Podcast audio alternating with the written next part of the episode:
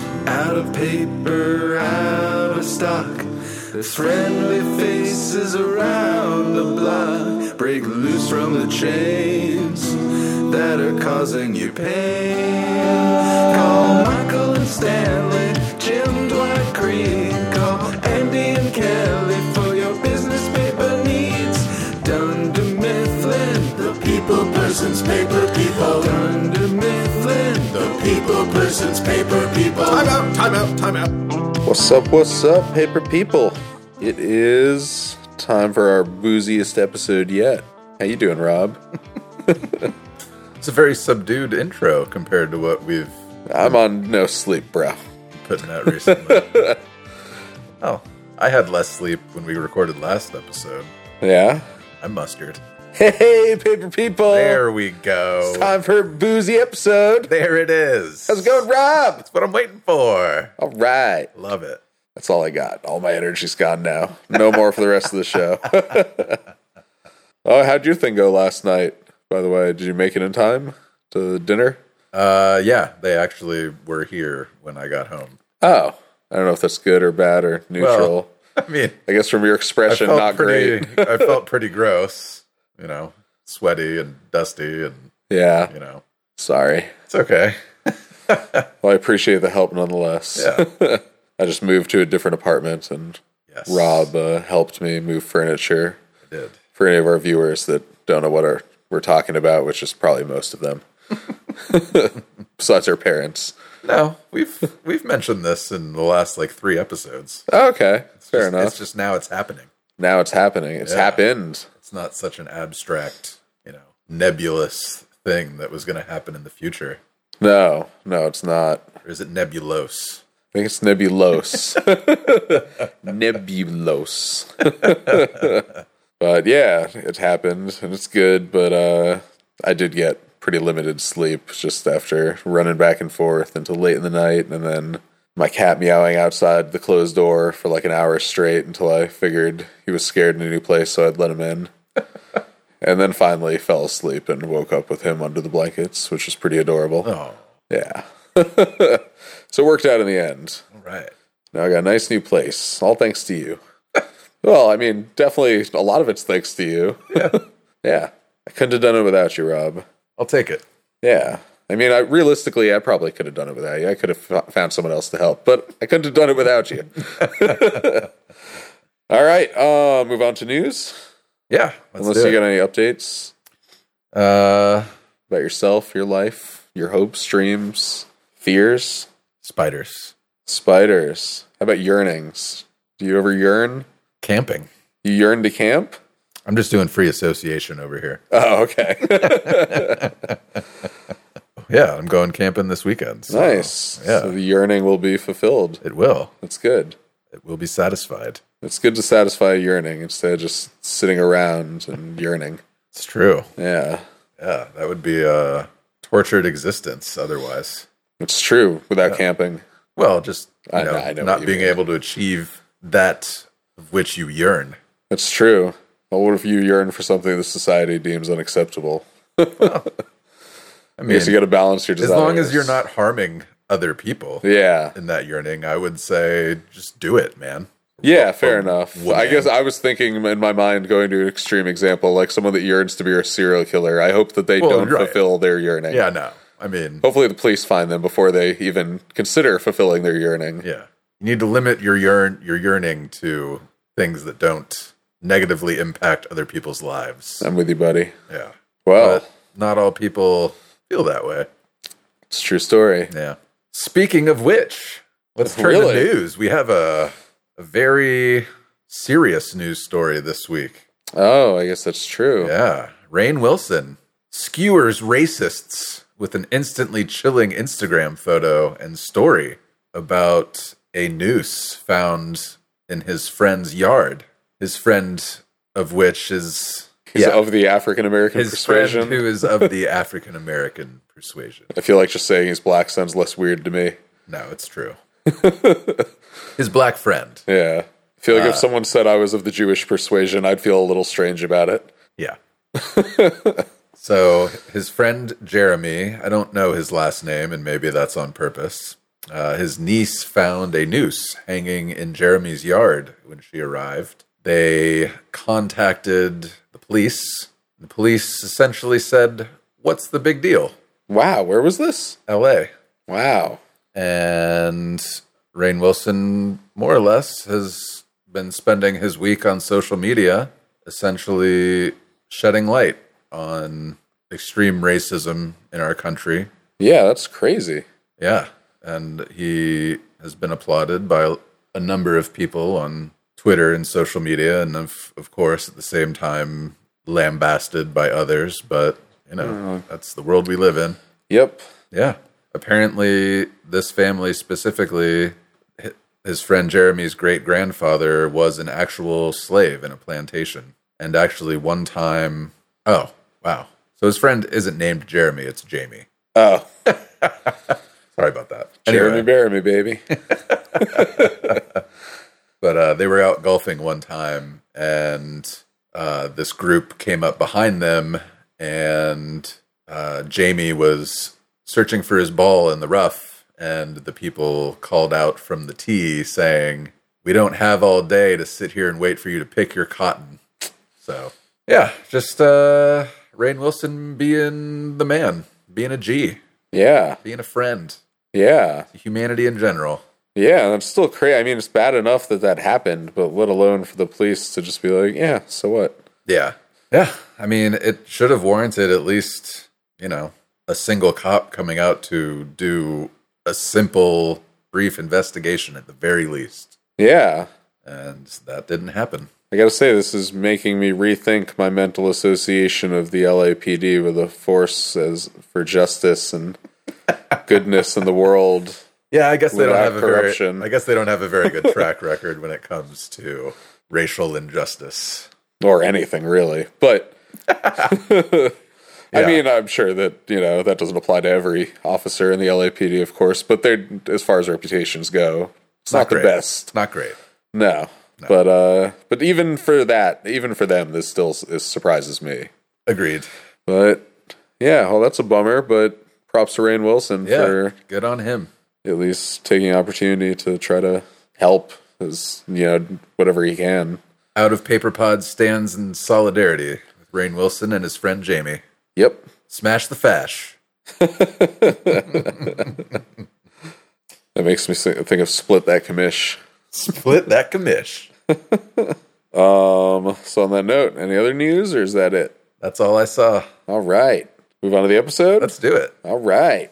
Uh, this episode is titled Booze Cruise. It is the 11th episode of the second season and 17th episode overall. 17th overall. Yep. Fwah, fwah, fwah. I don't know how that guy does that so well. oh, in uh, Superstore? Yeah. Yeah, no, he's great. I, I wish I knew that actor's name off the top of my head. For any listeners who don't watch Superstore, it's worth checking out if you like The Office. Agreed. a lot of the same creative talents in terms of producing and directing and writing and uh, yeah it's a fun show It is. yeah I, I wouldn't say it's necessarily office caliber but No. it's, that doesn't mean much you know most things are an office caliber and there's still plenty of good things They also do a good job with the workplace comedy, though. I'll give them that. yes Doesn't have quite the emotional impact that The Office does, in my opinion, but it's still good. yeah i agree Yeah. uh, well anyway 17th overall it was written by greg daniels and directed by our favorite ken quipee Ken Quippy. yeah kendrick Ken is, Quipee. Ken is back, baby. Ken is back. And he's coming out strong. Yes. Always does. Booze Cruise. When you bust out Ken Quapis, you're not messing around. I don't. I don't What? You just said his name correctly. I don't like that. It it was that a thing to never say it correctly? Never ever. How are we going to get him on the show, Rob? you should. By hear- continually calling him Quipee, so he has to come on here and correct it correct it in person. you should hear the things his manager says to me when I reach out. Oh. All right. We've already talked about Greg Daniels and Ken Quapee We have. a little bit here and there. Do we know the viewer count for this episode? Uh, we do. Good point. I forgot Yeah. about that. Important. Ah. 8.6 million people. Drat. Drat. I'm still waiting till we till we cross that 10 million threshold. Is it coming soon? Did you look? I hope so. I don't know. oh, well, it'll It's be got exciting to, when we though. do. It's got to. yes. I mean, the Christmas episode had 9.1 million. We just need another 900,000 viewers. then the show could really, And then the yeah, really could have the legs to make it into itself, make itself into something. that's right. Just imagine the guest stars they could get. You know, the plot arcs. I can't wait. Me either. But until then, let's move on to first clip we got. I apologize in advance for people that don't like clips, or hopefully people do like clips. I don't know, but we got a lot of them this episode because Getting- we're getting real clippy this episode. there's a lot of important stuff, and some of the clips have long moments of silence in them, and you know, we're just gonna bear with it. So, to set up this clip real quick, uh, we start with Jim in the break room staying next to a vending machine, and it looks like he's on his way out past Dwight, who is coming in, and that's the beginning of the clip. All right. Hi. Hello? Jim, What's up, buddy? this is not funny. Why is my stuff in here? Wow, that's weird. Ooh, dollar for a stapler. That's pretty good. Yeah, well, I'm not paying for my own stuff. Okay, I know you did this because you're friends with the vending machine guy. Oh, Steve? Yeah, Steve, whatever What his do I name want? is. What do I want? Ooh, pencil cup. Oh, no, no, no, no, no. That's my pencil cup. Um, I don't think so. I just bought it. Uh, I think so, and you're gonna hand it over to me. I love these. Okay, fine. My wallet. Oh, there it is. J1. Here, you know I don't what? have any. You got some nickels. Five, 10, 15, 20, 25. I wonder how many nickels he ultimately had to put in before he got all his stuff back. yeah, I would imagine it was that entire bag. I'm sure Jim, you know, it's my line of thought it out. my line of thinking was that the bag had exactly enough nickels for him to get his wallet out. So if he chose wisely, he could use his own money to get the rest of his stuff. But if he didn't, he's going to only have whatever one or two Ah. things he can get that aren't his wallet. Interesting. But you never know. it was a fat sack of nickels. That would be an It was. expensive item in a vending machine. At the same time, nickels are not the smallest coin, and it takes 20 of them to equal a dollar. So Right. Yeah. And what if his But I wallet mean- was in like a, you know, bag pickle thing that was like two bucks? You never know. Again, that's only 40 nickels. I feel like there was more in the bag that was handed to him. Fair enough. It was a uh, big bag. It was a big bag. But yeah, great, great prank. Yeah. Yeah, I like that one a lot. I like that to go to the trouble of it that Jim also had to go to the bank and or just like go around his house or apartment and collect a giant I'm bag sure of he went nickels. to a bank. Yeah, Yeah. that would be. I mean, maybe he went through his coins and just got all of the nickels. Either that, or maybe the uh, vending machine guy. Hmm. You know, Jim handed him a twenty, and the guy gave him like twenty bucks worth of nickels or something. That could be. Yeah, Yeah, that would make sense. that's good stuff. A lot of different ways. I uh, took note of what you see of Dwight's in the vending machine Ooh, too. nice. Um, I noticed you see uh, a family picture from the farm. You see, it looks like maybe his parents, a volunteer sheriff's deputy mug, a rubber band ball, a nameplate with his name on it, the pencil cup that Pam buys, a bobblehead baseball player, Yeah, his wallet, and I noticed there was something else that was definitely not part of the normal vending machine stock that was next to the framed picture, but I have no idea what it was. Huh. I don't know if you noticed it or I guess No. not. Ah, I didn't really pay that much attention. Uh. Okay, and I paused it just out of curiosity Yeah, to see yeah. what it was, and uh, yeah, I'm not sure what it was. It looked like some kind of electronic device. Huh. Do, I you don't remember, know what. do you remember how high up the mug was? The mug was um, in the top row next was? to.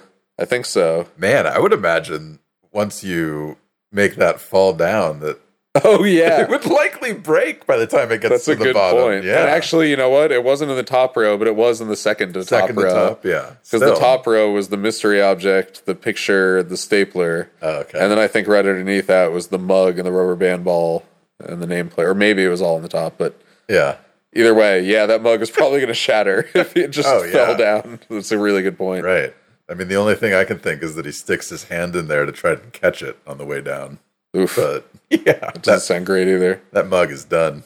And if that thing that, you know, catches the snacks and pushes them into the dispenser is metal, then his hands might not be able to do anything anyway. Yeah, that's true. Besides, he can get cut by shards of ceramic as they come down.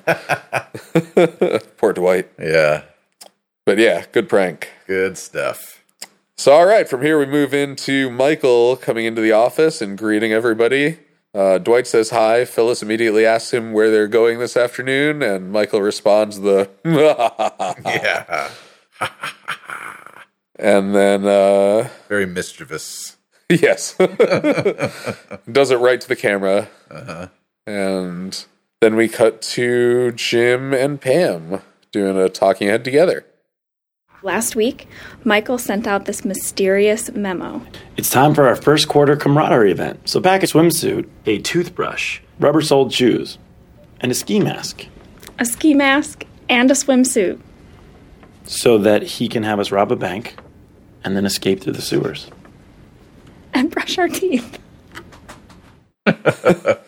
Um, so yeah, the reason I wanted to clip that really, it, it's not like anything that's super plot important or anything, but I don't know. Well, oh, what were you gonna say? I was just gonna say it kind of sets up, you know, sets up the fact that they're all going on some trip, surprise trip that they don't really know what to expect. well, that's true. Yeah, Well, it sets it up, but yeah, the reason I chose to clip it was uh, for whatever reason I always felt like that at the end is like Pam or Jenna Fisher at like her most adorable. Like I just like seeing Yeah. her get like super giggly over something so stupid. I feel like you really see that uh that big dork. it's true. that you learn she is over time. It's uh, true. and I say that with as much love as possible. Yeah. I really like uh, as they're doing their talking head and they're explaining what Michael told them to bring. You see a shot of Kevin packing his bag. oh yeah, I took a he- note of this. He packs the tiniest little bathing suit. yep, it's definitely like a little bright blue speedo. as soon as he gets uh i think the toothbrush is the last thing he puts in there he kind of like smirks and looks out the side of his eye at the camera well, no, it wasn't a toothbrush. It was he puts his in the speedo. Mm-hmm. And then the only other thing we see him packing is he picks up a strip of condoms and then he gives that smirk. oh Yeah, it's like a whole line of like light blue Trojans. wow At least five or six of them. And i yeah. missed that i missed that entirely Yeah, that's the reason for the smirk. okay which is hilarious. Yeah, both that Kevin's bringing a speedo and not only one condom, but like numerous condoms for a booze cruise with his coworkers. right that's Yeah. great And we also see later in the episode that uh, he's the only person that brought the ski mask that Michael requested everybody bring. Right. And he's wearing it the entire party, i know mostly as a hat, but I think initially as a ski mask. oh yeah, Yeah. Uh, as he's getting on the boat he Yeah, has- yeah, yeah bumps he's into Michael. yeah he's in full clad ski mask Yep. Kevin gets it. so, yeah, from here we cut to Michael in his office. He gets a knock at the door, and it is Stanley who immediately starts asking him uh, what to expect tonight and is cut off by Michael going, Stanley, Bo Banley, Banana Fanafo family.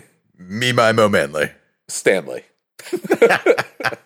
and this is while Stanley is constantly interjecting with questions Yeah. about where they're going. And michael told keeps cutting him off with Yeah. the name game he told him he kept he told him to pack a toothbrush. Are they is it going to be an overnight trip? And Michael giggles and tells him after he's done with the name game uh, that he doesn't want to tell him because the suspense is too good. Stanley says he needs to know. He needs to know if his, if his wife is going to have to call into work tomorrow.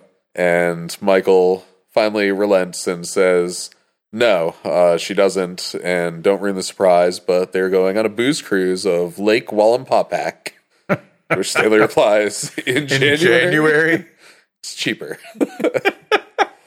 um. So yeah, Lake Wallenpopak has an interesting spelling. I tr- took my own hand at it at first before looking up the proper one, and I was not even close. Oh, Uh-huh. I bet. Yeah. I assume it's Native American. Yeah, I mean, this part of the country, we have lots of words like that right. as well. Um, so, yeah, from here, we get a talking head with Michael where he's explaining that this isn't going to be just another party. It's a training exercise, and he's going to combine elements of fun, motivation, and education into one single mind blowing experience. you know, not to set the stakes too high or anything. Yeah. the expectation. um, from here, we cut to the conference room where Michael is telling everybody basically what he just told the camera, and nobody's excited at all, No. except for Meredith when he says it's a Well, booze yeah. As cruise. soon as he mentions booze, She Meredith's cheers. like, All right. Everybody else looks very upset. Ryan asks if he can get out of it because he has a test coming up in business school. And Michael tells him, no, it is mandatory, but he is going to learn plenty, so don't worry. He's gonna learn more from this booze cruise than he'd ever learn at business school. This this trip is gonna change Ryan's entire life. Ryan says, "Well, I'm already in business school." Um, Kelly asks why Michael told them to bring a bathing suit, and he says, uh, "Who's the it's to throw them off the scent?" And she complains, says she bought one. he says, "You know, that's fine. Just keep the tags on it. Return it." She says she can't. She already took the tags off, and he just writes her off. Well, that's not my fault. yeah, Okay. we're not going to pay for a bathing suit, Kelly. Oh. And uh, then Michael turns to his right to a woman we have not seen before and says, Everyone's probably wondering who this smart little cookie is.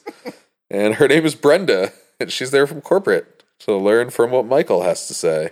Judging by the deleted scene where he says, I can make you a fake ID, I have a feeling that Michael thinks this woman's like 19 or 20.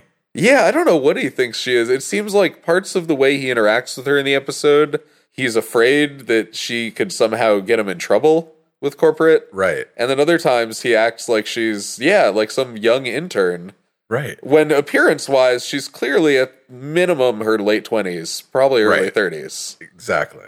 And so, yeah, I don't know where he's going with this.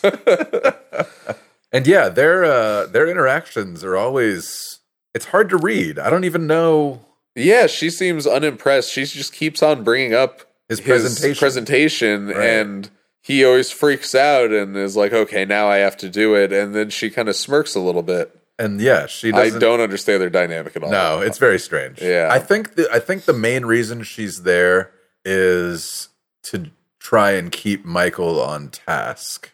You know, Yeah. because they're doing this trip on company dime. I'm sure Jan is interested in seeing like what these employees are really getting out of this trip. She's probably just there to watch and report back.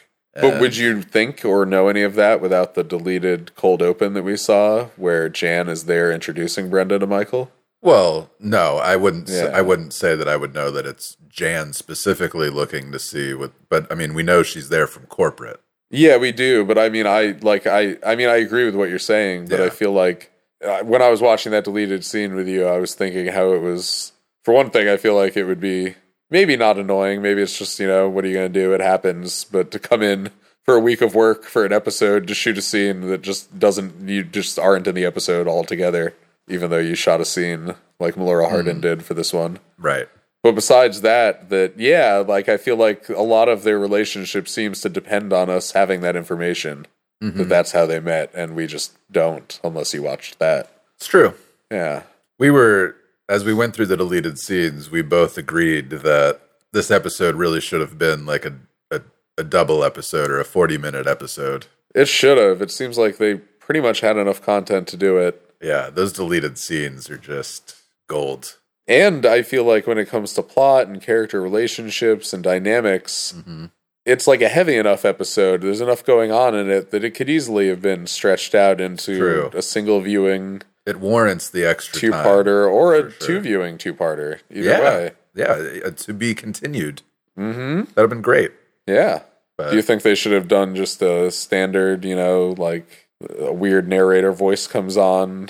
man's Previously on is- The Office. Yeah, to be continued next week. yeah, no. Or that one character breaks the, four, the, the fourth wall like 90s style and just turns to the camera and is like, let's finish this later. I think the problem with doing that in this episode is where do you break? Yeah. Well, I could think of a spot too, but I don't want Yeah? to Okay. say without getting to it. Yeah. I would say after Roy's announcement without diving too much into details. I feel like that could be. Oh. Interesting. End with a zoom in of Jim's face. Credits. Next episode. I suppose, but I mean, by the point that happens in this episode, there's only like seven minutes of episode left, That's true, and most of the deleted scenes are not. or before that. Yeah. yeah. That's a good point. But yeah, I don't know. Like we also said, a lot of the scenes, while they were great, it they would have seemed like tonally off in some way. Like there's just nowhere to really fit it together that would have made Little a bit. cohesive episode. Whereas I feel like the episode that we are left with, while it lacks those amazing scenes, is a really strong episode. Yeah, it's true. Yeah. But now we're getting way ahead of ourselves when we should be talking about Brenda. Yes, Brenda. Let's talk about Brenda more. Let's find out about Brenda. There's not much to find out about Brenda. She is played by Brenda Withers. She's also in two episodes of Law and Order: Criminal Intent, and it seems like she She looks like she would be on Law and Order. she does. As a lawyer, a cop, or a murderer, or a murder victim, I could really see her filling in for any of those roles. Like a lawyer murderer. whoa, What? I like it. Um, I've never really watched Law and Order: Criminal Intent, so I don't know how common that's a. Oh, I don't. Okay, I couldn't tell you who's on what show or what what variation of Law and Order I'm watching at any given moment. I have no idea. fair enough. I only know the dong dong.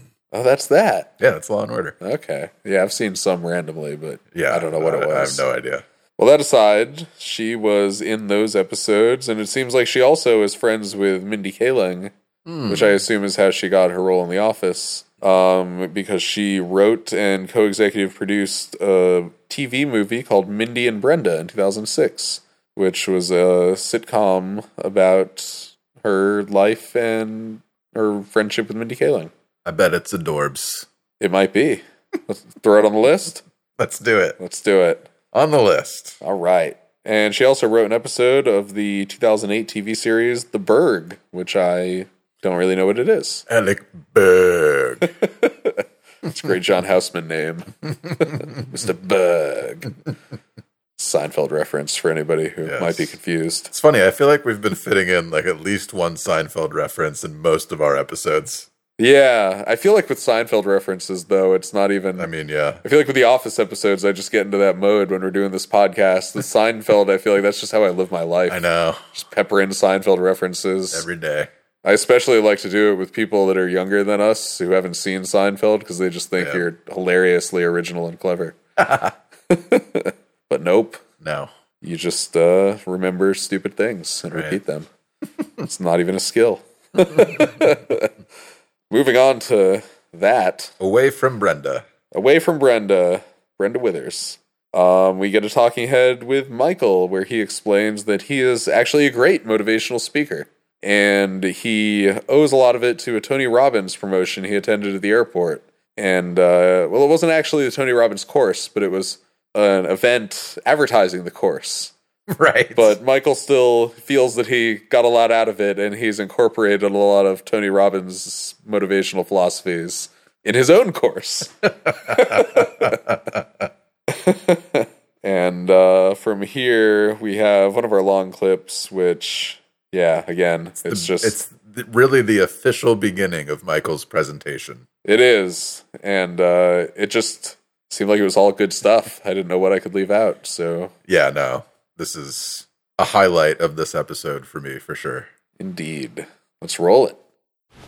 leader ship the word ship is hidden inside the word leadership as its derivation so if this office is in fact a ship as its leader i am the captain but we're all in the same boat teamwork Last year, Michael's theme was bowl over the competition.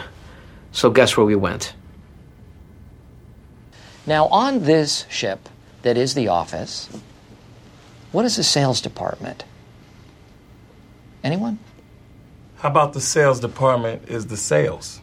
Yes, Daryl, the sales department makes sales. Good. Let me just explain. I see the sales department as the furnace. A furnace? Yeesh, how old is this ship? How about the anchor? What does the furnace do? All right, let's not get hung up on the furnace. This just.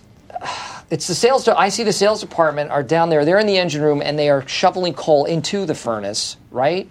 I mean, who saw the movie Titanic? They were very important in the movie Titanic. Who saw it? Show of hands. Not really sure what movie you're talking about. You sure you got the title right? Titanic? I think you're thinking of The Hunt for Red October. No, I'm Leo DiCaprio. Come on. Michael stands in the front of the boat and says that he's king of the world within the first hour, or I give you my next paycheck. Michael, everyone in the engine room drowned. No. Thank you, spoiler alert. You saw the movie, those of you who did. Y- you- you- they're happy down there in the furnace room. And they're dirty and grimy and sweaty. And they're singing their ethnic songs. And actually, that might be Warehouse. What? The. No, no. No, I didn't. Okay. Well, the, okay. In a nutshell, what I'm saying is leadership. We'll get. We'll talk more about that on the boat ship. Aye, aye, Captain. I think there's nothing more satisfying than Michael presenting something as all of his employees are just sitting there constantly poking holes in his Yeah. analogies and metaphors and whatever he's saying. They're just there to like, you know, insert logic into the equation. And when Michael gets frustrated as that's happening, it's just I don't know. I love it. That's one of my favorite. And the only person that actually tries to productively contribute to Michael is Daryl, who Michael both misunderstands and then writes off like Daryl said something stupid due to Michael's misunderstanding of what he said. So condescending. yeah. and Daryl just looks down at the ground and just kind of shakes his head like Good, Daryl. The sales team makes sales. So I feel like Daryl. It's Uh. like he looks look at his face. It's like he could say something and keep it going, but like, is it worth it? oh, that's so good. Poor Daryl. they're down there and they're happy and they're singing their ethnic songs, They're dirty and sweaty. well, it seems like Michael got a lot out of that Tim Robbins course. yeah, right. So uh, anyway, moving on from here, we see the office crew boarding the ship as Michael sings the Gilligan's Island theme song. Mm-hmm. He declares Jim and Katie to be the professor and Ginger as they board the ship. Angela is Mrs. Howell. and I have to say, that's pretty spot on. Yeah. Mm-hmm. Based on enjoying that show as a kid. Kelly is the native. oh, God. And, Who uh, came from neighboring islands? yeah. Oh, Michael. Stanley is one of the Harlem Globetrotters. That's right. And Michael is the skipper. And Dwight can be Gilligan. Uh, the man next to Michael on the boat tells Michael that he's actually the skipper, but Michael can be Gilligan. Michael says he would rather die and introduces himself as captain of the party. The man introduces himself as Captain Jack, captain of the ship, and anyone who sets foot on it.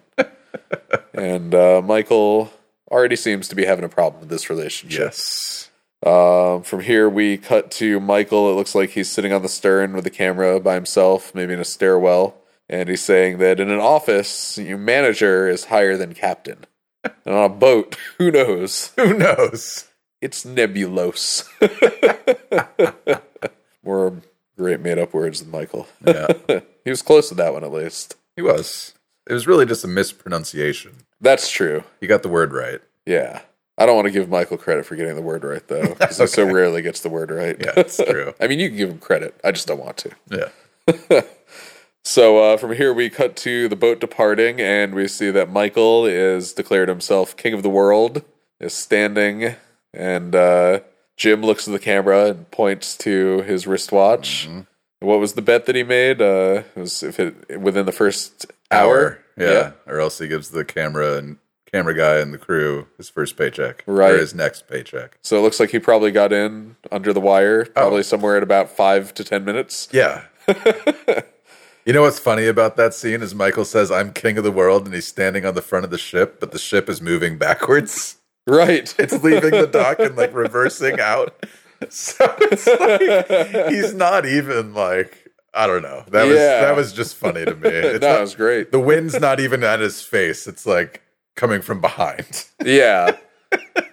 and the only people there are Dwight and Jim Yeah. And Captain Jack, who just looks disgusted. right. As he's picking up some ropes of some kind. Oh, I guess ropes that were probably tying into the dock. Yes. And uh, Dwight seems into it, though. He appreciates Of course. He's a Michael Scott sycophant. Yep. Yeah. We go- Anything anything Michael does. We could also bring up the deleted scene from this uh, scene where, right after Michael finishes shouting he's king of the world, we see Toby run up to the dock. yeah. And uh, Michael yells at him, like, what's he doing over there? Why isn't he on the boat? And he says he got lost. and Captain Jack offers, you know, we could go back. Michael's like, no. No, leave him. That's his punishment for being late. and then uh, we see Toby turn to the camera and smirk and say, maybe he shouldn't have stopped off for dinner. Right. You obviously didn't really want to be there. Of course. I also want to point out that during Michael's leadership uh, spiel in the office, there's a deleted scene where Pam suggests that the sales team might be the anchor. And Mi- Right. Michael says, no, no. To- the sales team isn't the anchor. The anchor slows the ship down. If anything, Toby's the anchor. And then he introduces Toby to Brenda as being the worst. That's right. Brenda says she already knows Toby Yeah. from some party. right. Because, I mean, Toby is corporate in a sense. yeah. Yeah. So I'm sure she knows him. And is one of the more normal people in the office at this point. So, It's true. yep. Maybe that explains Brenda's relationship with Michael. Maybe she got to know Toby. Toby explained Michael, and she was just like, I'm just going to mess with this guy this entire time because he's the worst. I mean, I'm sure Jan filled her head with ideas about Michael as well. That's true. I mean, it- again, that was only in the deleted scene, but in the deleted scene, they did have the line where Michael asks Brenda if he and Jan could have the room, and she says that Jan instructed her to say no if he asked her that. Michael looks at Jan and just says, "You said that," and Jan just gives him this like stone cold look back, doesn't even say anything, just Yep. looks at him. Well, back on the booze cruise, uh, let's talk about Captain Jack. Captain Jack, Captain Jack. Rob Riggle. He is. He is Rob Riggle. I always love me some Rob Riggle. He's great. Always fun. He's just the perfect comedic antagonist. I, I don't know. He's, He is. I, Yeah. He does a lot of kind of villain roles. I mean, I've seen him in a lot of non-villainous roles as All well, right. but he's very boisterous and domineering in scenes. So I feel like Yeah. he he plays a good antagonist Yeah. because he he's really good with the quips and the one line put downs. he is, and Yeah. he's silly, but he can also be like mean and sarcastic Yeah, exactly. and imposing because he's physically like a pretty big guy. He is. Yeah, Yeah, I think he was actually in the military. he was. I was yeah. about to bring Oh, that up. Right. Yeah. Okay. There you go. Um, so yeah, Rob Riggle. He is a comedian, actor, and a United States Marine Corps Reserve Lieutenant Colonel, Boom. which is, uh, as far as my very limited understanding of military ranks or Marine ranks goes, that's actually decently high rank. Oh yeah. Yeah, it's uh, not easy to get to that. So anyhow, he was born April twenty first, nineteen seventy, in Louisville, Kentucky. Uh, his parents worked in insurance. He's been on numerous TV series and movies like The Lorax in 2012, 21 Jump Street also in 2012. And yeah, I've seen him in just tons of stuff over the years. He's uh for our viewers who have watched the series Modern Family, he is a competing realtor to Phil Dunphy, and he is very great in that role. Oh, nice. Yeah. I really got to check out that show one of these days. Yeah. Yeah, I don't. I don't know if you would like it. Okay, fair enough. To be honest, after like the fourth or fifth season, I really only watched it for Ed O'Brien's acting and Eric Stonestreet, who played Jay and Cameron, respectively. Ed O'Neill.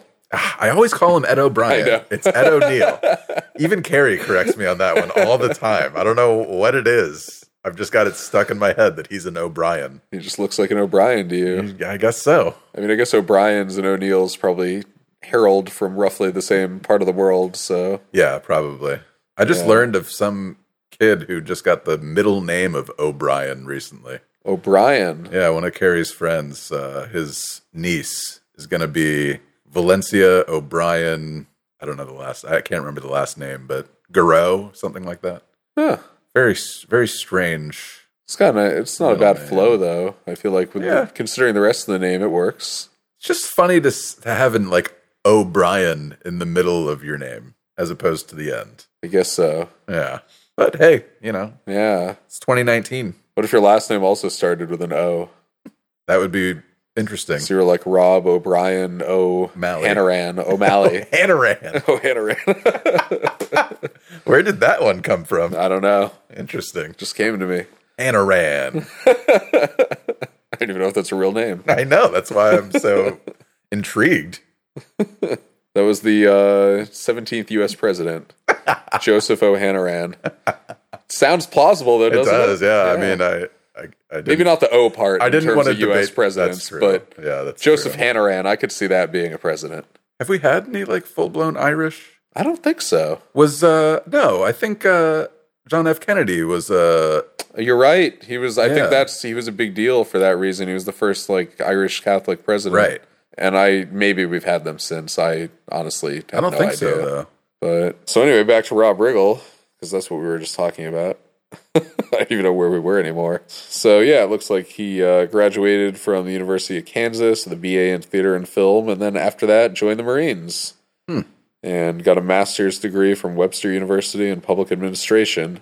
He intended to be a Marine Corps pilot, but left the military to pursue a career in comedy, which is an interesting trajectory. Yeah, it really is. You go to college, you get your undergrad in theater and film, you join the military, and then get your master's in public administration. Uh huh. It's just wow. That's he's a well rounded individual. And considering his rank in the reserves, you know, he succeeded. Oh yeah. He uh, was a featured cast member on Saturday Night Live during the 2004 2005 season. He was in Comedy Central's Daily Show in 2006 as a correspondent, which I definitely remember. Oh yeah. Uh, he was in Arrested Development, Chappelle Show, 30 Rock, uh, Step Brothers. He was great in that. Yeah. The Hangover, The Other Guys. And He's uh, good in the other guys too. I think his I think it was brief. Yeah, it was brief, but he was good. Yeah. and uh, he also performs stand-up comedy. So he is a pretty active worker, and yeah, as you said, always fun to see him and stuff. Yeah. Always leaves me satisfied and smiling. That's one guy I would be a little nervous heckling. yeah, definitely wouldn't want to heckle him. No.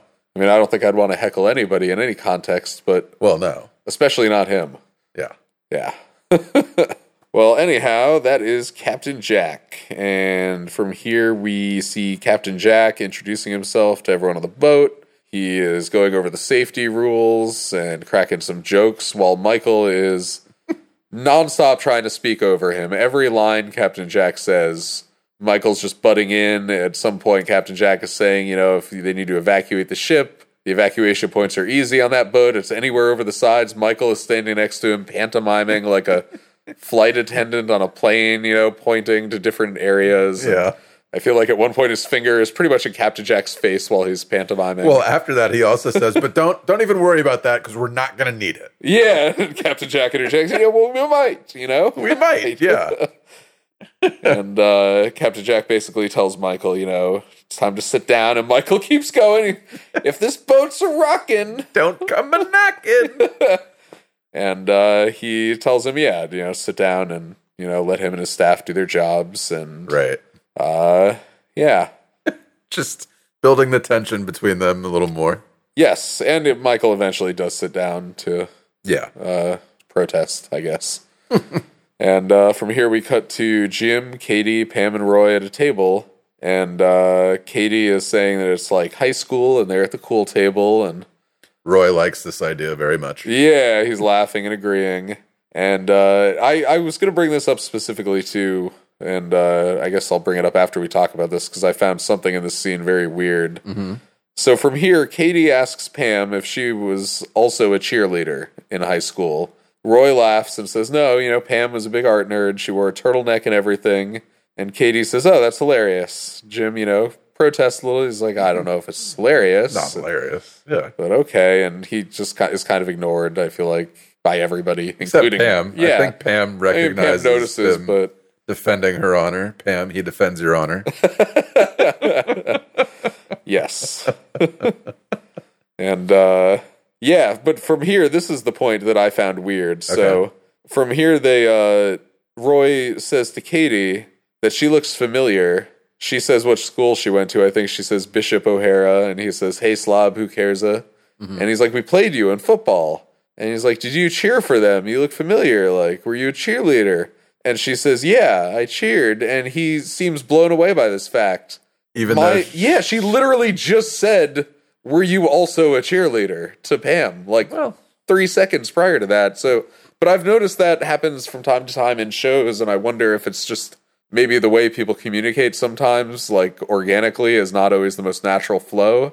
Yeah. Or if I wonder, like, whenever I see that, I feel like I've noticed it in Curb Your Enthusiasm a few times where Larry is like talking. I think it was like to Ted or to Mary Steenburgen's mother. And he's like, "Yeah, I love to cook." He's like, "I'll I'll make an omelet. I'll flip you out." And the next line is, it cuts to a shot of her going, "You cook," and it's like that seems like it was out of place somewhere. Like maybe they, oh, I mean, I don't know. I think she was just more like expressing that she's surprised that a man is cooking. Well, no, I get that, but she already expressed. I guess I didn't. I like cut off some of this, but I feel like they already like she expressed surprise over it, and then he goes into more detail about how much she cooks, Oh. and then she like asks him again, but it's like It's possible, at least in this context of uh, cheerleading, cheerleading with Yeah. Roy and everything, it's possible that maybe he went off script a little bit, flubbed a line, and you know the director essentially just decided it's not so awkward that we can't include it. that could be. And Yeah. I feel like I'm being needlessly nitpicky, but it just always every time I've watched this episode, that one exchange always sticks out to me as like. Yeah, it is a little. what was red- Roy? It is a little redundant. Yeah. And I mean, sometimes you know people will be talking to me, and I get a random thought in my head, and I don't listen as closely. Right, you as- don't catch it. I was gonna, I was Yeah. gonna suggest that as being a possibility too. So that could be, and in which case, if anything, that makes the flow and the writing that much Right. better. That it's so natural that it's coming off as awkward because real life conversations, Yeah. are a lot more awkward than TV conversations. right, and we know Roy's not the sharpest tool in the shed. No, So, but he is a tool. Oh, shots fired. Um, but yeah, no, that's a good point. Well, anyway, uh, yeah, they bond over their cheerleading as we. And she talked starts. about. She starts doing her little cheerleader routine. She does. I think she just starts chanting the word awesome. yeah, A W E S O M E. And as she's doing it, Pam is kind of looking at Jim, almost chiding him, and like pretending Yeah. like she's getting hyped by what she's doing. Well, I feel like first we get a shot of Jim giving like this expression that I feel like is just like a Jim, like, yeah, like what are you gonna do? Yeah, exactly. Just this is this is who she is, you know. Yep. And yeah, then I I feel like you get that chiding definitely. If I lo- I love the expression on Pam's face while she's doing it too. I can't Oh, even yeah. really put it into words, but it's like just It's a- making it's fun a- of yeah. and condescending. It's a and, sarcastic cheerleader face. yeah, but it's just I don't know something she's doing with her mouth is just a very funny thing. Yeah. Yeah, You're she's- doing it. I don't know what it is you're doing, but you just did She's- it perfectly. Yeah, it's like uh, it's just like the fake hype face. Like Yeah. you're That's- I not guess hyped. That's what it is. You're not hyped, yeah. but you're trying to get the crowd hyped, and it's Totally. just not coming across as genuine. Yeah. Yeah. I feel like both she and John Krasinski are great with their facial expressions. Oh yeah, Tell a story with those faces. and whew, yeah, there is a moment in this episode where that's pretty much all it is. Oh yeah. Yeah. It's a good thing we clipped it. I So we know. really capture that, that long pronounced moment of silence. We're not there yet, but we'll get there. We'll get there. Um, so yeah, Jim. Uh, after this, after Pam making fun of Katie, we see Jim kind of looking at her one more time, and it's just like, oh, all right. Yeah. It's just it seems like his mind is slightly blown by like, oh, this is who she is. Oh, and that's also one thing I was going to bring up about the awkwardness of their conversation. Not only does Roy not remember that she brought up that she cheerleads, but neither does Jim. Because when Roy asks her if she was a cheerleader, Jim looks at Katie and goes, "No, no, you weren't." And she's like, "Yeah." so I stand by my point. For Yeah. both of them to have spontaneously just been completely ignoring her seems unlikely. Again, that makes me think that she spoke out of turn, saying that she was a cheerleader, and then Right. Jim and Roy and the rest were just following the script. and for whatever reason, And the it didn't- cut was yeah. just the best one. Yeah, It didn't make sense that you know they're asking her these questions after she had already clarified. So, yeah, and it's just you know, I mean, it happens. It's does. TV. Yeah, But yeah, it just always stuck out to me. Man, we've really analyzed that. We have that 15 second scene. Maybe this should be a two parter podcast. We just you know, we can finish this one up talking about that scene. Yeah. To be continued. Maybe a little more about religious religion when it comes to US presidents.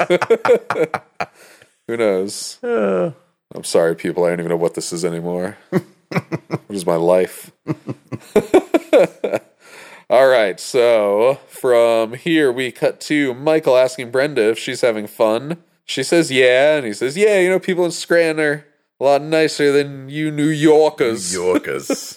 and she cuts him off and asks him uh, when he plans to start the presentation. And uh, we have another bit of a long clip, but it's good stuff. Indeed. Let's roll the clip. Yes. Okay, listen up, all you Dunder Mifflinites. I would like to talk to you all about life preservers. Now, one important life preserver in business is IT support. Not now, Mike. We're doing the limbo. That's right, partiers. It's time to limbo, limbo, limbo. So, okay. All right. Hey, I need a volunteer to come up here and hold my stick. Huh? Who's it gonna be? Okay. Me, me, me, me, me, me, me, me. Uh, usually it's a woman. I'm stronger. Hey, I got an idea. How would you like to steer the ship, Dwight? Keep us on a steady course. Keep a sharp eye out. I'm counting on you. I was the youngest pilot in Pan Am history.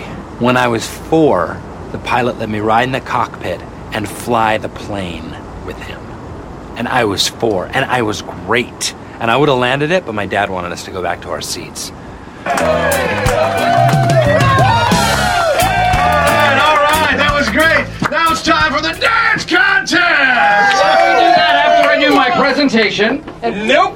Dance contest. All right, we'll have a motivational dance contest. Hit it! Yeah! Okay, dancing.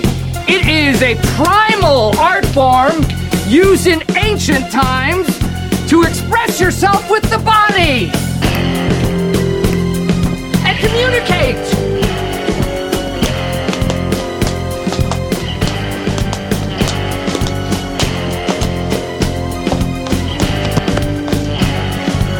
Sometimes you have to take a break from being the kind of boss that's always trying to teach people things. Sometimes you have to just be the boss of dancing.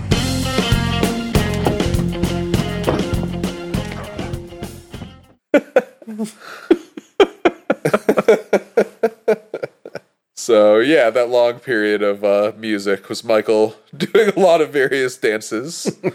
uh, I know the worm made an appearance in there. That's By right. himself. That's right. I want to note that when uh, Captain Jack asked if anyone wanted to hold his stick, he pointed the stick at Meredith, and Meredith was walking up to grab it. Yep. But Dwight jumps up and gets in front of Meredith and says, I want to hold it. I want to hold it. Uh, it was so good. And Captain Jack is obviously like very let down that Meredith didn't grab his stick. Well, she'll grab a stick later. Yeah. It's true. and uh, yeah, the dance moves Michael's doing. yeah, I want to know what the name is for the knee slap. I know.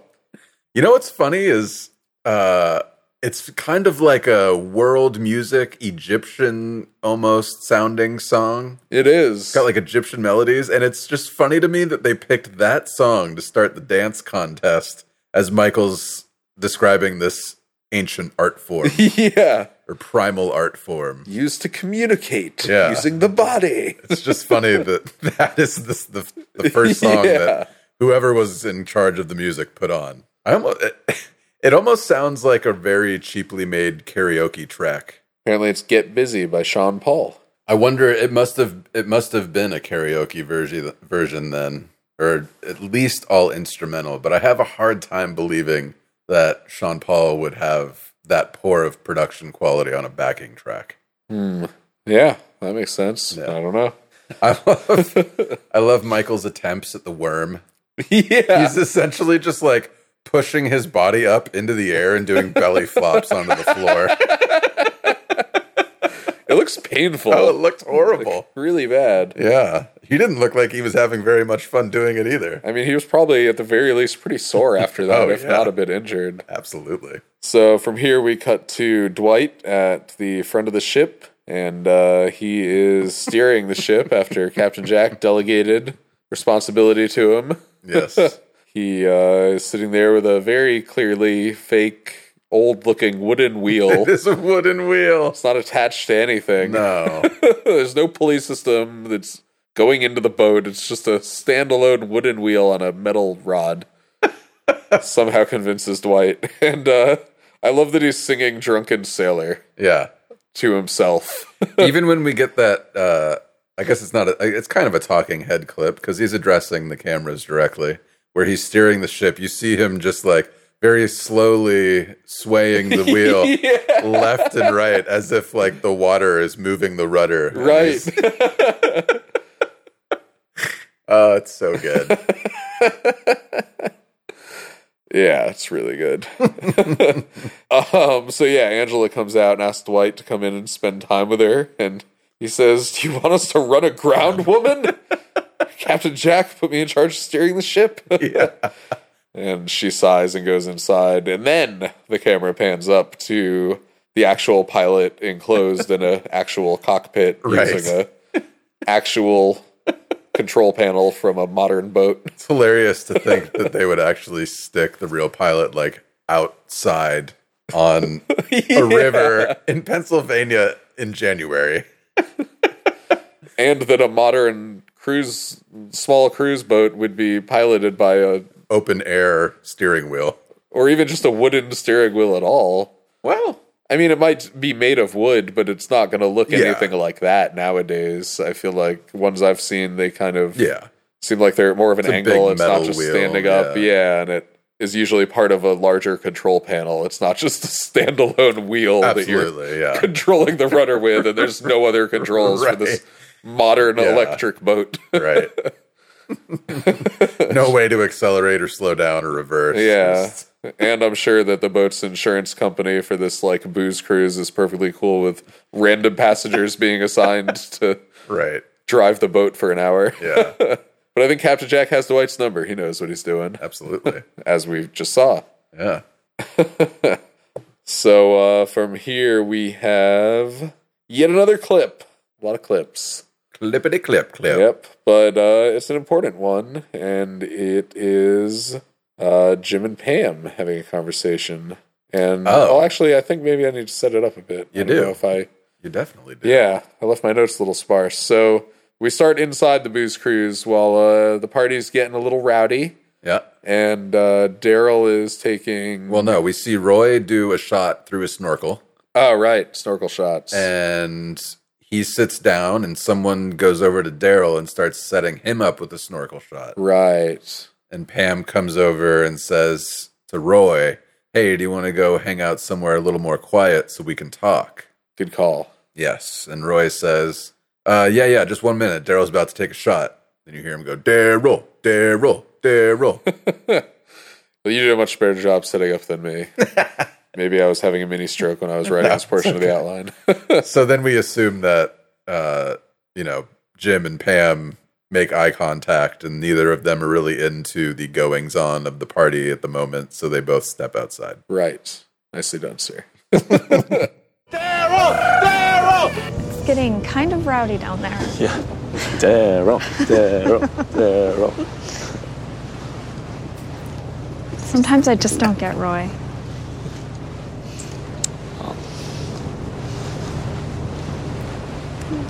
I mean, I don't know.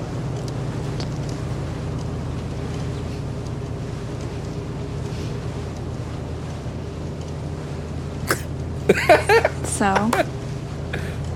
what's it like dating a cheerleader?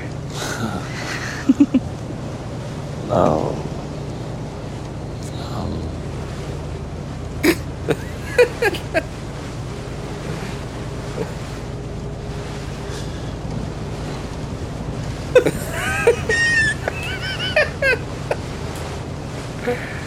Maybe we should just cut this clip. it's a terrible clip. Let's just start from the top. I'm cold.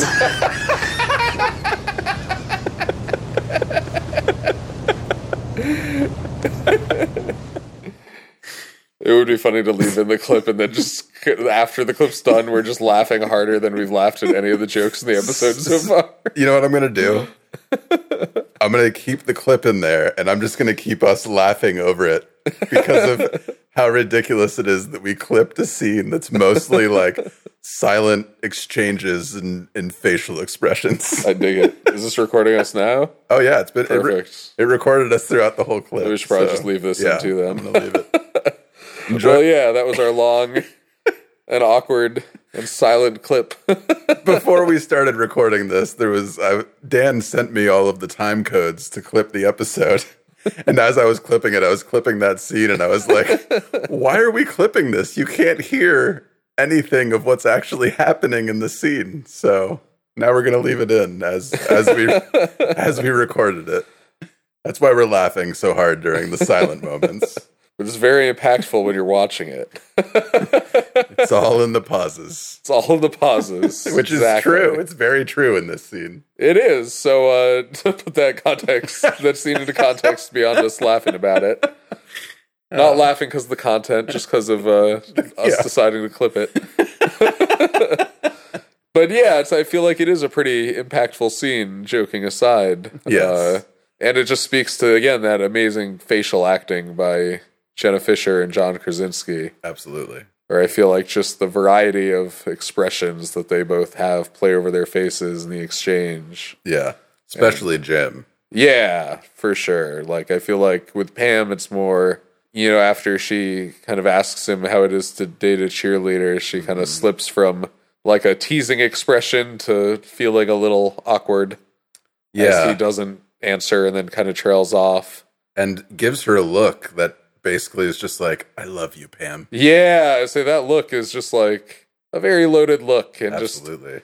it's just a lot of a lot of longing, a lot of yearning. yeah. a lot of pain of like not being able to say what he wants to say Mm-hmm. because of what's going on right now and like magically her psychically intuiting all of those things from that look as well Mm-hmm. which i guess Which- is just part of the splendor of being human I was gonna say too, that's also a big part of their chemistry is that, you know, some of this stuff doesn't need to be said. They both know each other so well. It's- Yeah. They know she knows exactly what he's thinking, just feels too uncomfortable to really confront those feelings. yeah. and i mean even just outside of their relationship i feel like it's crazy how much of our brain is dedicated to interpreting facial expressions and how nuanced Yeah. those interpretations can get how when someone you know is smiling if you like physically measured their face and it's like maybe three millimeters difference in like an eye or a corner of a mouth Mm-hmm. you get a completely different vibe from looking at one picture versus the other or Yeah. Yeah. So true. and uh It's all about the micro expressions. and yeah i feel like they're both really talented at doing that and i feel like Very true. yeah I mean, that's really when it comes down to it, what separates a good actor from a not great actor yeah is being able to like emote very complicated feelings in a single look on your face. That's not easy. yeah, Yeah. it's an interesting thing Props to the both of them yes for that scene, which we clipped. it's all about the pauses I love it. It's like jazz, Rob. I learned it on the streets. On the ghetto, On in the fact. ghetto, in fact. On the ghetto, in fact, is one of I know, the it's- greatest phrases ever. It's amazing. Well, anyway, back on the boat, not on the ghetto. uh, we see Captain Jack is now with Michael and Dwight, and he asks Michael what the presentation is about that Michael's been going on about this whole time. And Michael says it's about using the boat as an analogy for business, and then poses the question if the boat is a business and it's sinking, who do you save? Captain Jack says women and children. Michael says no, it's salesmen and profit centers. Captain Jack says it's a stupid analogy. It's a stupid analogy. And Michael says, "Well, that's because he doesn't know anything about leadership." Ja- uh, Captain Jack retorts after Michael accuses him of not knowing anything about leadership that he captained a ship in Desert Storm, and uh, he says the name of the ship. I don't remember exactly what it was. It's like a yeah USS Yeah. one cyclone yada yada yada. It sounds impressive. Yeah, Dwight gets very impressed and you know immediately just starts fawning over Captain Jack saying that uh you know he should be the motivational speaker. Mm-hmm. Uh, to which Michael protests, and Dwight says, Well, you know, Jack, Captain Jack delegates. He even let Dwight steer the ship for the past hour. And I like that we get a little shot of Captain Jack where he looks like he feels a little bad about Yeah. that. little remorse, and then he just kind of like stares back at the bar in front of him. It's like, well, But I like I like that glimmer that you know it could have you could have looked at Captain Jack and seen a smirk on his face, but instead it's just you know this like oh this guy's an idiot and I got him out of my way, but he's a harmless idiot. Yeah. and yeah, I just had him sitting on the the outside of my ship in you know fifteen degree weather or Yeah. whatever. Probably not fifteen degrees or I well, don't with know the if they'd with be the able wind to- chill, yeah, it probably was at least fifteen. That's true. Yeah, the air on top of a river in the winter is is not inviting. That is true. Um, from here, we cut to Katie and Pam are together, and Katie is saying that she's impressed that Pam is engaged and asking how'd she pull that off. And she would love to be engaged. Pam says, Well, it's been three years with no end in sight, so she's probably not the person to ask for advice. And uh, from here, we have, I think, our longest clip yet, but at least there's no awkward silences in it for the most part. I'm still laughing about that. I'm like over here. and I'm sure listeners can't hear me, but I'm like trying to bite my bottom lip so I don't keep laughing. I'm enormously proud of what I did for that timestamp, Rob. oh man. um, so let's cut to this clip. Okay. Suppose your office building's on fire. Jim, who would you save? Uh, let's see. Uh, the customer. Because the customer's king. Not what I was looking for, but a good thought. He's just sucking up. When you were in the Navy, did you um, ever almost die? Oh, yeah. Oh, yeah. And I wasn't thinking about some customer. I was thinking about my first wife. The day I got back on shore, I married her.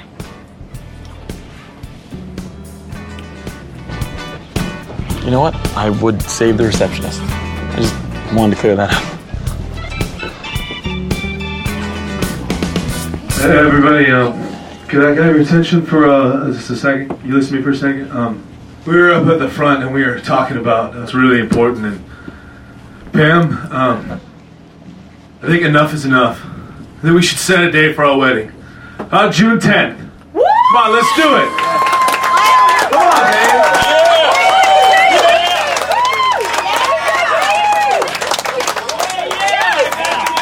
I love you, baby. Come on.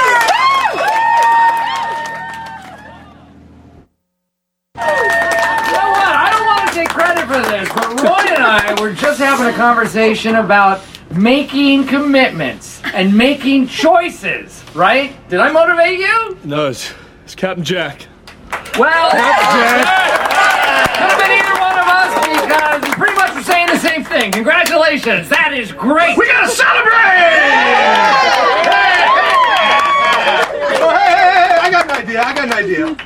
I can marry you right now as captain of the ship. I can marry you as regional manager of Dunder Mifflin. No, no, no, no. I want my mom and dad to be there. Then I'll give you away. No, thank you.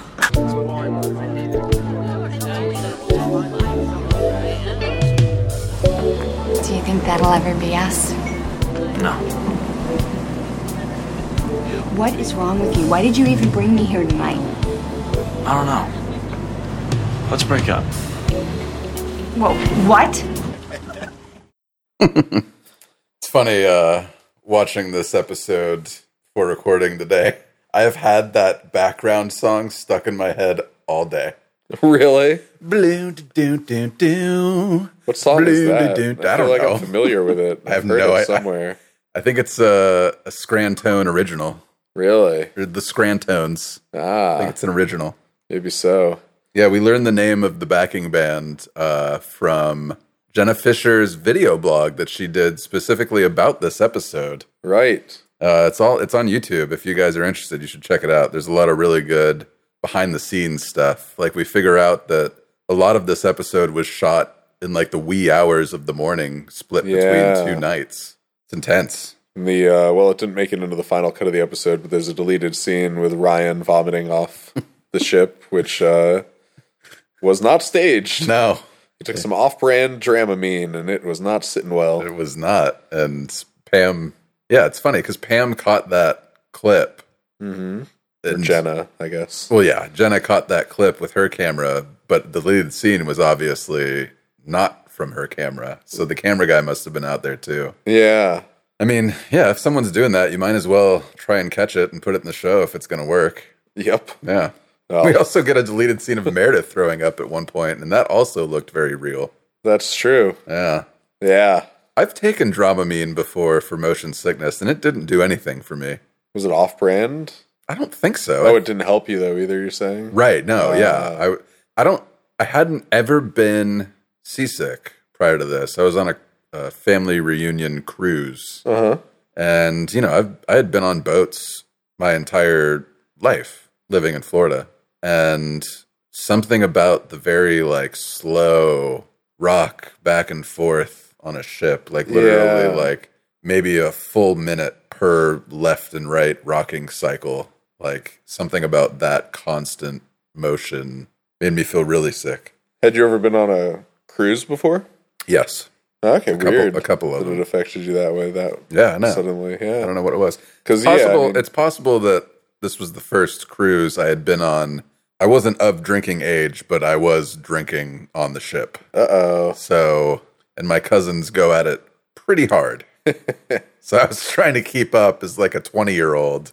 And yes, there were s- many a morning I woke up on that cruise ship feeling not great. So that I think that possibly might have had something to do yeah, with it. It could have contributed. Yeah, just a little bit. yeah.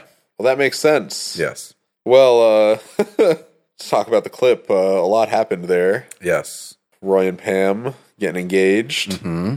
Uh, or and I was- setting a date, I guess. yeah, I was gonna say uh, Officially engaged. we didn't we didn't you couldn't hear it in the clip, but as Jim talks to the camera and says that he would have saved the receptionist just to clear that up, he walks directly over to Pam, Right. and it seems like he's about to, you know, Say something to her. yeah, Although let the cat out of the bag. Katie was also sitting right next to her. Well, it seems at the like Jim was table. going over Yeah. there and trying to get Pam to come talk to him privately. And before he can even, you know, get Pam's attention, Roy gets on the mic and sets the date. So, Maybe Pam would have informed Jim that Katie told her to say no if Jim asked her that question. I don't think Katie has any reason to feel that insecure just yet. no. Although it does seem like their relationship's kind of been on the outs prior to this episode, or at least maybe just like Well, they dated for a little while and then just they didn't see each other for a little while prior to this. That's the vibe I get. Maybe. I think it's also, you know, every time that they've hung out since the fire episode, it hasn't been with Pam there. Well, no, but also I'm just thinking back to the party at Jim's place and email surveillance. That's true. She wasn't there. No, and Ryan specifically asked about her if she was Oh. going to show up, and You're right. Jim says, "No, actually, I haven't talked to her for a little while." You're right. And he asks if he could ask her out. We can talk about that later. Yeah, so that makes me think it was like kind of an you know on for a while and then off for a while and then maybe Yeah. as like a way to kind of you know try to deal with his own sadness and insecurity involving the night and just to have someone else there to distract from it he had just reached out to her again and it's like you know what better way to get someone to go out with you again if they haven't seen you for a while and might not have a reason to want to than to be like hey it's like free booze cruise like you want to come with for a night Yeah. sounds pretty good worst case scenario just don't hang out with that person you're still on a boat It's true. with a lot of other people, presumably. at Right. least. I mean, she seems still pretty into him. She does, Yeah. yeah. But I feel like he's been the one giving mixed signals, if anything. Yeah, for sure. For sure, yeah. Yeah. I don't think them not talking was anything she initiated. No. But yeah, that's just all I'm saying. Yeah. Just overanalyzing this fictional relationship. the ins and the outs and the what have yous. Yeah. And uh, after everyone gets all excited and starts clapping, Jim sits down defeated. Um, but in the deleted scene, actually, Oh, God. yeah, really cringy. Uh, Katie, without Jim's knowledge that she was going to do this, proposes that Jim give a toast to the happy engaged couple or re engaged Yeah. and Jim's totally taken off guard, like tries to quiet her down before anyone can really like hear her, you know, Uh-huh. before she gets anyone's attention. And he goes to start making a toast that's just really awkward, all about how awesome Pam is. Yeah, it starts off with some funny Jim shtick and then quickly becomes way too yeah emotional and genuine. And fortunately, he's cut off by Dwight before he gets Yep. to embarrassing territory. But Who then gets cut off by Michael for stealing his wedding's line. oh, so good. Yep. Dwight's wedding line, or Michael's line, by the way, is Dwight says, uh, you know, everybody says, or he says, you guys are getting married, and, you know, everyone says marriage is an institution. So my question is, who wants to be in an institution? we don't hear what Michael comes up with to make up for Dwight stealing his Uh, drink. No, though. he stands at the microphone for like five seconds in silence, and then the band looks at each other and they just start playing a song before he can continue. Yep. we should also bring up the other deleted scene involving the band, just Yes. because we're about to I not was- have any reason to bring it up. I was going to bring it up at the end if we didn't get to it. but yeah, it's well worth bringing up. Yes. Of uh, Michael picking up the guitar and deciding to try to play with the band. He starts. He starts playing "Smoke on the Water," the, the, the bass line to it at least. Well, before he even starts that, he just starts hitting like random strings. It seems like, and it just starts making that horrible vibrating note. feedback sound, yeah. It's like I'm getting too much Reverb. Reverb. Can someone turn down the reverb? There's no idea what he's saying. And then yeah, after he gets a little bit into smoke on the water, and he's you know hitting the wrong string, and He's trying to get the bassist to go to start playing with him, and the bassist is just kind of standing there like, "I don't know, dude." Yeah, Creed uh, kind of gently, you know, taps Michael on the shoulder and says, you know, maybe let him. Yeah, you want to give me a try? Yeah, let him try it. You know, it's okay. You can give it a shot. And Michael warns him, you know, this thing's not in tune. Good luck doing anything with it. it's a broken axe. Yep. And uh, Creed takes it and puts it on and immediately tells the band which key to play in and uh, what he's doing and to follow him and just starts shredding it. Oh, yeah. And he sounds great. Oh yeah. And then we get a little explanation of Creed talking about his music history, which is his real life music history. It's true. And we discussed it when we went over his bio in the Halloween episode. Yeah. I also want to say I love the. I feel like everyone's expressions when they play music and they're really into it can be really funny. Mm-hmm. But I love Creed's especially. He makes the funniest faces while he's playing guitar. And when we saw him live, like that wasn't just the character. Like he Oh, no. does that. Yeah, Yes. he does. And I love that when he was playing, there was a couple people in the cast watching him play, and you can see that they're uh, just kind of blown away that this guy that they've been filming this show with for the last year, Yeah. has like serious guitar chops. I mean, you have no idea how much of that those people knew about or have Exactly. seen, even if they did know about it. It's Yeah. funny because uh, the most genuine like look of excitement and happiness he Daryl. gets, it's from yeah, yeah, it's from Craig Robinson. He's just like, oh man, I got to jam with this guy while I'm working on Yeah, this and show." I mean, oh man, Kevin, I love, too. I love that we've seen both of them Yeah. perform musically. Brian Baumgartner is also really into it. Yeah, Yeah. I love him as his into it as he's just like nodding his head very intently with the ski mask on. Yeah. At least he's wearing it as a hat, As a not as a hat. mask. Yeah, but it's yeah, it kind of still looks flopping pretty around. funny. It's kind of flopping around on his head.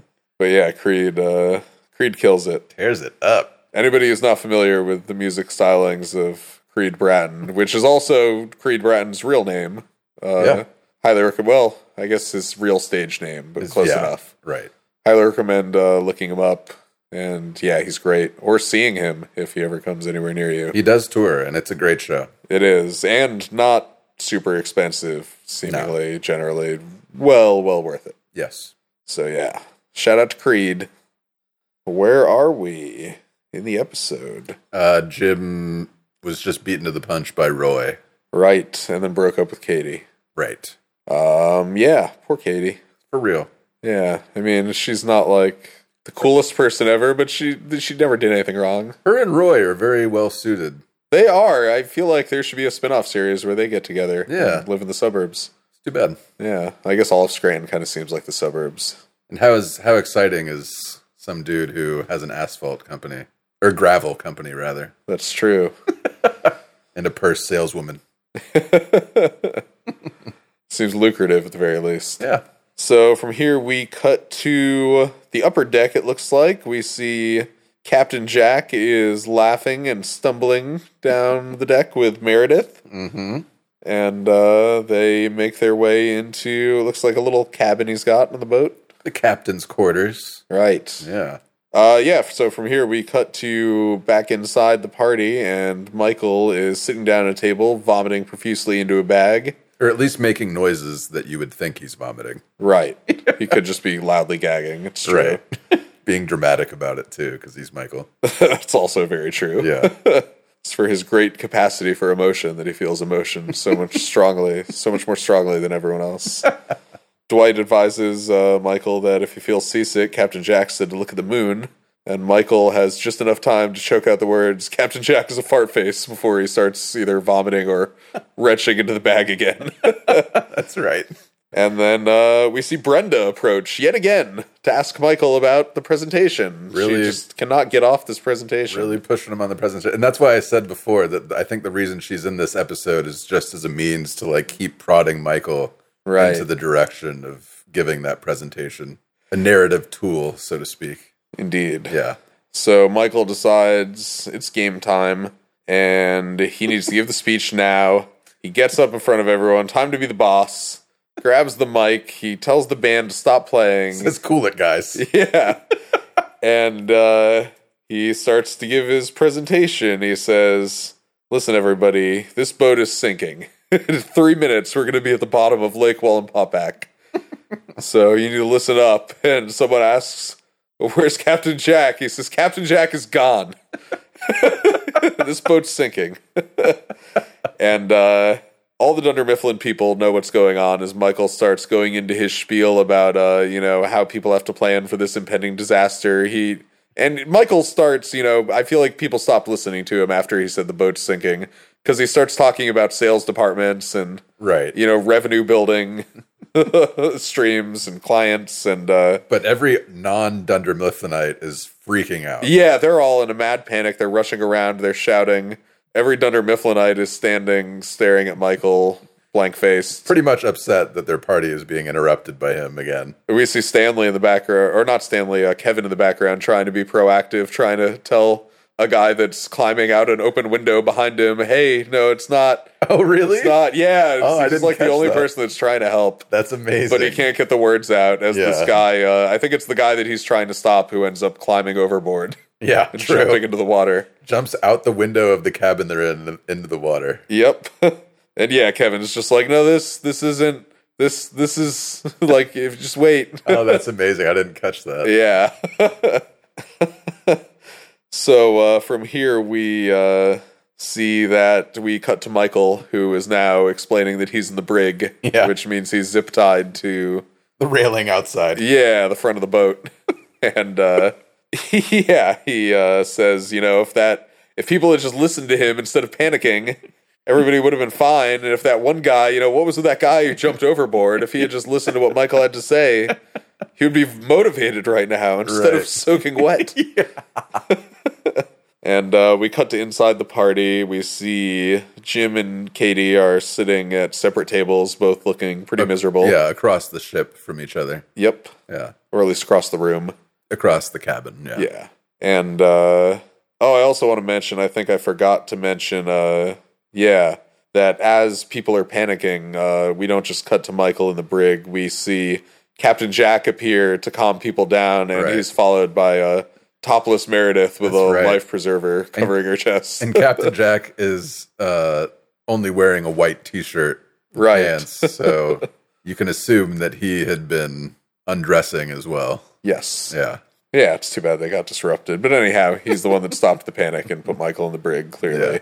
But anyway, back to where we were currently before going back. Uh, Jim and Katie not happy, and we see Jim get up and walk outside. Yeah, and- they make eye contact briefly. Jim gets like uncomfortable that, you know, because Katie's giving him, she's mean mugging him. Yes. And Jim's like, oh, got to get away from her.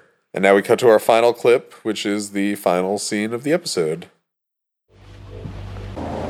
Somebody there?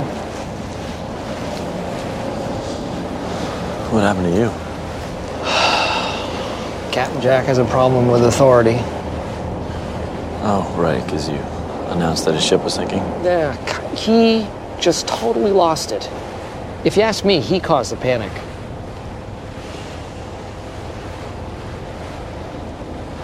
What a night. Well, it's nice for you. Your friend got engaged. She was always engaged. Roy said the first one didn't count. That's great. Uh, to tell you the truth, I used to have a big thing for Pam. So Really? You're kidding me. You and Pam? Wow. I would have never put you two together. You really hit it well. God. I usually have a radar for stuff like that. You know, I made out with Jan. Yeah, no. Yeah, yep. Well, Pam is cute. yeah, she's really funny. And she's warm, and she's just anyway. Well, if you like her so much, uh, don't give up. She's engaged. BFD, engaged ain't married. Huh. Never, ever, ever give up.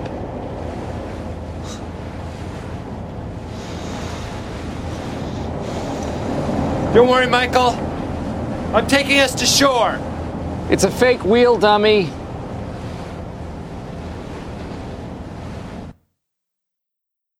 Oh, so good. But yeah, I feel like a, an important scene in the grand scheme of things for Huge. a lot of reasons. I mean, obviously for Jim and Pam, but I also feel like for Michael and Jim, Mm. it's kind of the beginning of this relationship they have where they're a little closer than they have been in previous episodes. And I feel like that continues for the rest of the series. Again, I stand by my theory that this the whole Jim and Michael aspect started when Jim was uh, joining Michael at karaoke in his party. Yeah, fair I enough. Think, yeah, I think it's the whole Jim recognizing Michael's loneliness and then thinking about himself and and empathizing with that loneliness. Right. And then that also kind of leads Jim to feel like Michael would understand where he's coming from confiding this. The world's worst confidant. Yes, exactly. Jim and I are great friends. we hang out a ton, usually at work. so good. I also I pointed it out when we started playing the clip. I didn't catch ever. This is the first time I've caught it that Michael acts like, "Oh, who's there?" when Jim like walks out to the quote unquote brig that yeah, Michael's attached to. because he can't see behind him. yeah, he's so- handcuffed to the railing, and I mean he probably I guess he could have turned. he could have turned, but I think he I think that was almost Michael like pretending like, "Oh, I'm so helpless right now. Like this is awful." Although in that deleted scene, we do see he is pretty helpless when He is. Jim yeah. comes out to give him a hat that he requested, and he just puts it in his zip-tied hands on the railing and then leaves. and Michael struggles. he struggles for like 30 seconds trying to put this hat on with his hands handcuffed to the railing. yeah, which I don't know how hard would that be. I don't think it'd be as hard as he made it out to be. No, but it did make for some really great physical comedy. Oh man. And then he only has it like half on his head, not Yeah. correctly at all. Yeah. But uh, yeah, I think what Michael told Jim really changes the trajectory of Jim's aggressiveness with Pam. It moving does. Forward, yeah. I, I don't know that the events of uh, Casino Night would ever happen without this conversation. I agree. And it's funny because I never, I would never think back to this specific moment as really changing Jim's mind about it. Yeah, I, but think, I you're really right. think it does. I Yeah. think you're right too. yeah. And it also makes it funny because when spoiler alert, Jim and Pam inevitably get together, we get a scene of Michael basically holding both their hands and saying that he brought them together. they both pull away and are just like, "No, okay, Michael." yeah. But he's not wrong in No. a way. Yeah. In a sense, he did. Yeah. I also want to point out how much I love that when Jim confides in Michael that he's always had a thing for Pam, Michael's reaction is, "Wow, really? You and Pam? Like, you hit it well. you know, usually I have a great eye for these things. I never would have guessed it.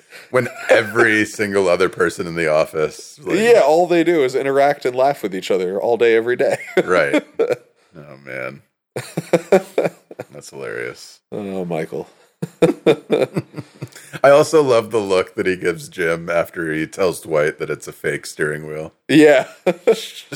and I love that Dwight, uh, in an effort to save, to show his true loyalty is still to Michael, not to Captain Jack, and to save Michael, he decides it's up to him to steer the ship to shore. I know. Not to a dock, just to shore. Just to shore, yeah. To help Michael. Oh my gosh. Which, if somehow Dwight had been able to do that, he probably would have just really destroyed. Like, could have genuinely sunk the ship if Yeah. he tries to just steer it to shore without true. knowing what he's doing. It's true. that was actually one thing I was going to bring up when that guy jumped out of the ship. I feel like if a boat that size were sinking, I wouldn't be so freaked out that I need to just immediately jump off the boat. No, although if Michael had been not completely making up what he said, and if he somehow knew that in three minutes the boat would be at the bottom of the river for whatever reason, I think I could be way off about this, but I feel like the way that water pressure and like, you know, like physics and Mm-hmm. displacement works is that you would basically be like pulled under if you were near it when it went fully underwater. I mean, I, ag- I yeah, I agree with you, but I I'm confident in my swimming abilities that I feel like even if I were pulled under for a minute, I'd still be able to surface just fine. Well, you might be pulled under far enough that even It's- if you I mean, surface that I river mean- is probably you know at most forty feet deep. You can still get the bends if you go up too quickly. Well, I won't go up that quickly.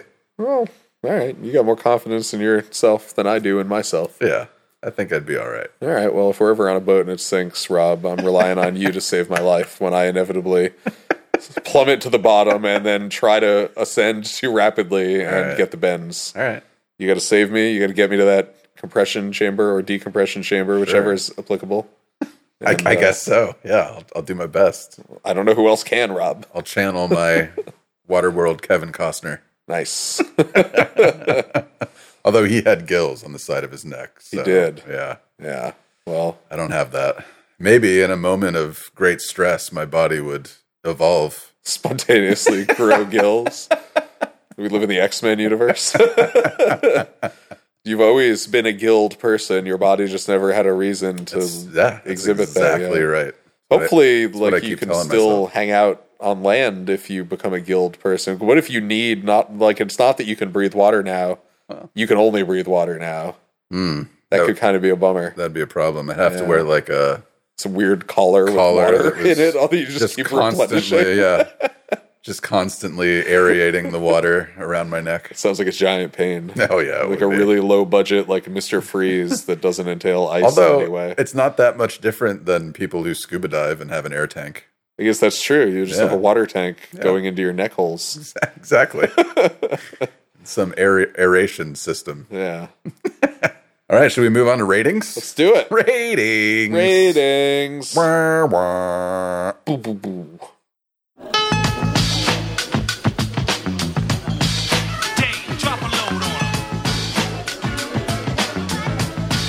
The Dundies. How can I explain it? I want you, I create it. I tried to let you all made it. You never have to work so hard and feel no one notices. You're just a name and number, and no one even says hello. I think I went first last week, so I think it's on you. I believe you did. It's all you, man. What you got for us? You ready for this? I don't know if I am. 10 out of 10. 10 out of 10. Primal dances. What? Fwah, fwah, fwah. yeah. I, this episode is amazing. It is a great episode. Borderline perfect. I mean, I gave it a Well, 10 perfect is score. Perfect, It so is. it's It not is. Borderline. Yeah. It's perfect. There's not really a single scene I I disliked. Uh, You know, it was very Nice. well written, very well directed, very well acted, just great all around. The Sweet. plot moves forward a ton. It's funny. A lot of stuff happens. This wasn't like last episode where we are just like, and then Meredith takes the teapot because she lost the iPod. It's like, oh god. And uh, I'm gonna name drop him again because I know he listens every week. Earl was a little disappointed with our ratings last week. Earl? Yeah, my designer. Oh, really? Yeah. What uh he just liked that episode. He was disappointed that we we didn't score it higher and that we talked so much trash on it. Christmas episode? Yeah. He brought up the moments that we brought up, but he, uh, you know, he he thought that those moments should have saved the rating, so Hmm. to speak. Well, what are you gonna do? What are you gonna do? Sorry, Earl. Can't please everybody. But you know, on a scale, I still feel like, at least in my opinion, that I'm doing justice to the episodes that deserve tens when I, I give a weaker rating to those other episodes. So maybe look at it that way. Earl. Earl. oh. And as far as MVP goes, I was about to ask you, but you got there first.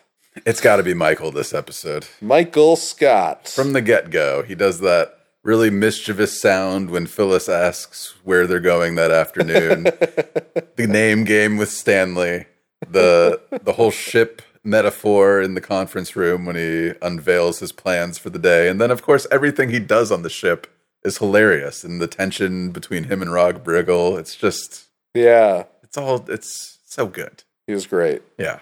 He was he was and his interpretive dance. Every time I see it, I, I can't help but laugh. Yeah. It's just really so ridiculous and just a really good example of solid physical comedy. So there Yeah. you go. Rating an MVP. Boom boom. Yeah, Now I gotta it's- say, I oh sorry. what were you No, I was just gonna say now it's on you. Um, yeah, on that note, I honestly feel like I don't really have anything to add. I feel like you said everything I could possibly have thought of to say. Nice. I agree with you, the 10 out of 10. All right. I feel like if I gave it a different rating, slightly lower, it would only be doing it for the sake of it being different. So that's a stupid reason to You do gotta it. you gotta pick a unit though. I'm not letting you off that hook. Wait, what was your unit? Primal dances. Primal dances. Yeah. Right. Oh man, what am I gonna do? Ah, My I got 'em. episode was 10 out of 10 natives from neighboring islands. Nice. Love it. Pick the most racist part of the episode as my unit. Kind of did. Yep. Well, I'm not endorsing it. I'm just making light of it. Fair enough. Um, and I would say for MVP, you know, my first thought was going to be to go with Captain Jack, I thought that too. but then you made such a compelling point for it being Michael that I'm going to have to go along with you there. All I right. can't. I feel like you just you listed off the bullet points, the dance, the speech, the interruptions, the relationship with Captain Jack, and yeah, I got he was the MVP of the Lot- week Uh, lot for of me good too. Michael moments. But I will say, Rob Riggle, you are the runner up. A very close second. Ooh, that's true. Yeah. Should we have second second rank? No, no, MVPs? no, no, no. Let's do just like five ranks. Let's do every episode. We'll mention the runner up when we feel like someone was really close I like that. to reaching the MVP level. I like that. Yeah. What about Brenda? Brenda was just a big wet blanket. She kind of was. Sorry, She- Brenda. I, I feel like there's a reason she didn't make it into any other episode. She was lacking Yeah. lacking a personality. An odd character. Yeah. Apparently, not lacking in personality so much that Jim doesn't feel inclined to ask her out over the phone later. Brenda? Yeah. You don't remember? I guess not. Yeah, that happens. Uh, I think it's right after Pam is looking for places. She's planning her wedding a lot more in the office, and I think Jim moves back uh, to the annex for a day for some reason. Is it after Packer leaves the package in his office? so Michael takes his Oh, desk. Man, now I know what you're talking about. You know what's funny is I maybe I have in previous watches realized that Brenda was this the woman from this episode, but in my memory I didn't I don't I didn't place the face to the name when he was doing Ah. that. So that's interesting. Wow. Yeah, That's But weird all because- we ever hear of her. We never see them interact on the, No. sh- on the ship or in the office. And he's prior to with this. Katie. That's right. And all Brenda knows of Jim is here's some salesperson that I maybe spoke to for a minute, maybe not. Right. He invited his attractive redheaded girlfriend on the boat, broke her heart, and that was it. Yeah. Interesting. It's a hard sell. It's also a really horrible voicemail that he leaves her. It's not great. Yeah. Yeah. Very awkward and reeks of desperation. And it's like a it's not even a desperation for her. It's like he seems somehow disinterested in her and desperate for Yeah. her to call him back. Very good point. It's a it's just a bad mix altogether. really is. Like she might as well have just been like a mannequin that he's, you know, asking out at that point. Yeah. Yeah. But Jim is a heartbreaker. Yes. He, is, he leaves a trail of saddened women in his wake, I guess. I don't know how to phrase that. There's no real way to phrase that. Women of the upset persuasion. Yes. Well, anyway, is that it? I think that's it. Man, Oh what my a God. what a solid episode. That was a great episode. really is. Yeah. Just a real it's a fun setting for everything that went down because there's no escape. No. It's kind of a bottle episode in that respect. It was. Yeah. It was a real humdinger. People don't use that word enough. No, let's bring it back. Let's do it. I'm not even sure if I'm using it right. we need our our paper people army to help spread the word. Unless it doesn't mean what I think it is. If it's like a really hateful word, then let's not spread that word. Make it a real humdinger of a movement. Let's look it out and edit it out if we have to after this. Agreed. I'll just add one of those uh I'll just beep it. Oh, like Bleep like it. they or we could you know do a goofy sound effect like they talked about Conan and Bill Hader. Oh, yeah. This episode was a real wow wow wow. wow. Yeah. On that note, before we just devolve into silliness, Yes. Send us your screenshots of your reviews that you leave us on Apple Podcasts, and you'll receive a free sticker. We'll send you stickers. Out of paperpod at gmail.com. yeah, Had a great response. yeah, we have. Love it. so Keep it up, you guys, if you We're- want to. Or We're Mm. running out of stickers. yeah, Better get them while they're hot. yeah, I- I'll never be able to make them again. we'll get it to you. you give me cookie, I give you cookie. That's how it works. I got you cookie. All right, paper people, thanks for hanging out. We'll see you in the next one. Later, paper. I don't know what that was, but I like it. More to see you get life on the rhythm of my ride and my lyrics up about electricity.